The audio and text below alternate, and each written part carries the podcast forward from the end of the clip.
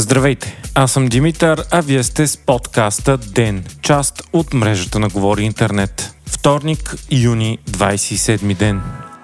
Руският президент Владимир Путин обяви края на бунта на Вагнер и заяви, че войниците от частната армия няма да бъдат наказвани и преследвани. Той каза, че те имат право да се преберат по домовете си, да отидат в Беларус или да подпишат нови договори с Министерството на отбраната. Путин заяви, че организаторите на бунта са предали руския народ и че всеки опит за безредици в Русия е обречен на провал, както и че Запада иска руснаците да се избиват един друг. По-късно първо изявление след края на бунта направи неговия организатор Евгений Пригожин, който заяви, че целта му не е била да сваля президента, а да спаси частната армия Вагнер, която е била заплашена да се слее и бъде под контрола на редовната армия, чието командване Пригожин ненавижда. Той бил приел този марш, за да покаже протеста на Вагнер. Според Пригожин, заради интриги и лошо управление от Кремъл са заповядали Вагнер да се разформира на 1 юли. Той каза, че нито един руски войник на земята не е бил убит и изрази съжаление за свалените руски хеликоптери и самолети, при които загинаха екипажите им.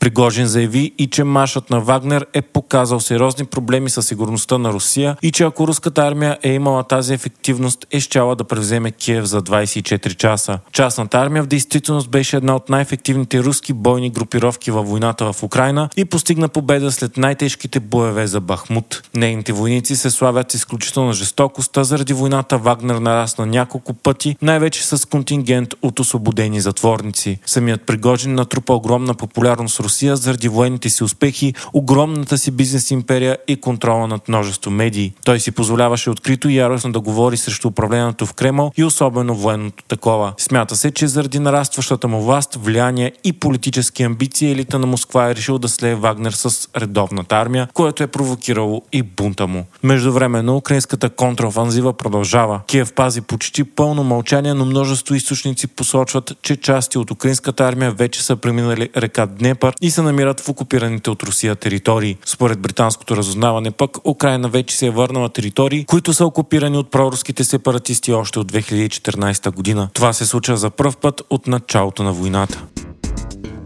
Правителството настоя президентството и политическите партии да заявят дали е нормално да се активират все повече призиви за насилие, включително срещу политически фигури, а премьерът Николай Денко заяви, че смята това поведение за напълно неприемливо. Причината за думите му са действията на партия Възраждане, която все повече призовава за открито насилие. Премьерът каза, че в парламента Вилне е неофашистска партия, която е обявила война на европейските и българските ценности. Денков каза, че това е започнало преди две години, но в последните месеци месеци зачестява. В действителност, последните седмици в постове в социалните мрежи полицици от Възраждане и особено лидерът Костадин Костадинов призовават за открито насилие срещу политическите си врагове, не дават на депутати от ППДБ да се изказват от трибуната на парламента и възпират филмови прожекции, които смятат за педофилски. Министърът на правосъдието Атанас Славов пък призова разследващите органи да образуват проверки и да започнат разследвания. В събота Костадин Костадинов написа във Фейсбук по повод хората, които се били радвали на преврата в Русия, че са озверяла античовешка сган, жадуваща кръв и мечтаеща за войни и насилие. Само ред по-долу той пише, че е дълг на всеки един нормален гражданин да направи всичко по силите си, за да може тази уродлива измет да бъде унищожена.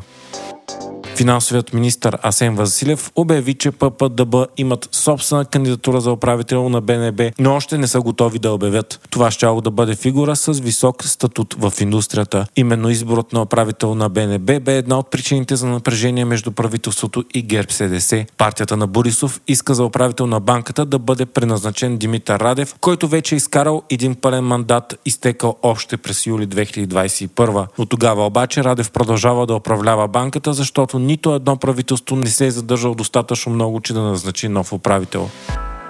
Гърция има ново правителство, начало с премиера Кириакус Мицотакис. Тази неделя дясноцентристската му партия Нова демокрация спечели категорично изборите страната с около 40%. Заради новите правила в Гърция обаче, първата политическа сила получава повече депутати. Така партията получава над 150 депутати в 300 членния гръцки парламент и има абсолютно множество, с което да състави еднопартиен кабинет. Мицотаки спечели изборите и преди месец, но тогава в сила не бяха новите правила и само няколко депутатски депутатски гласа в парламента не достигнаха на партията му да получи мнозинството, заради което и той предизвика веднага нови предсрочни избори.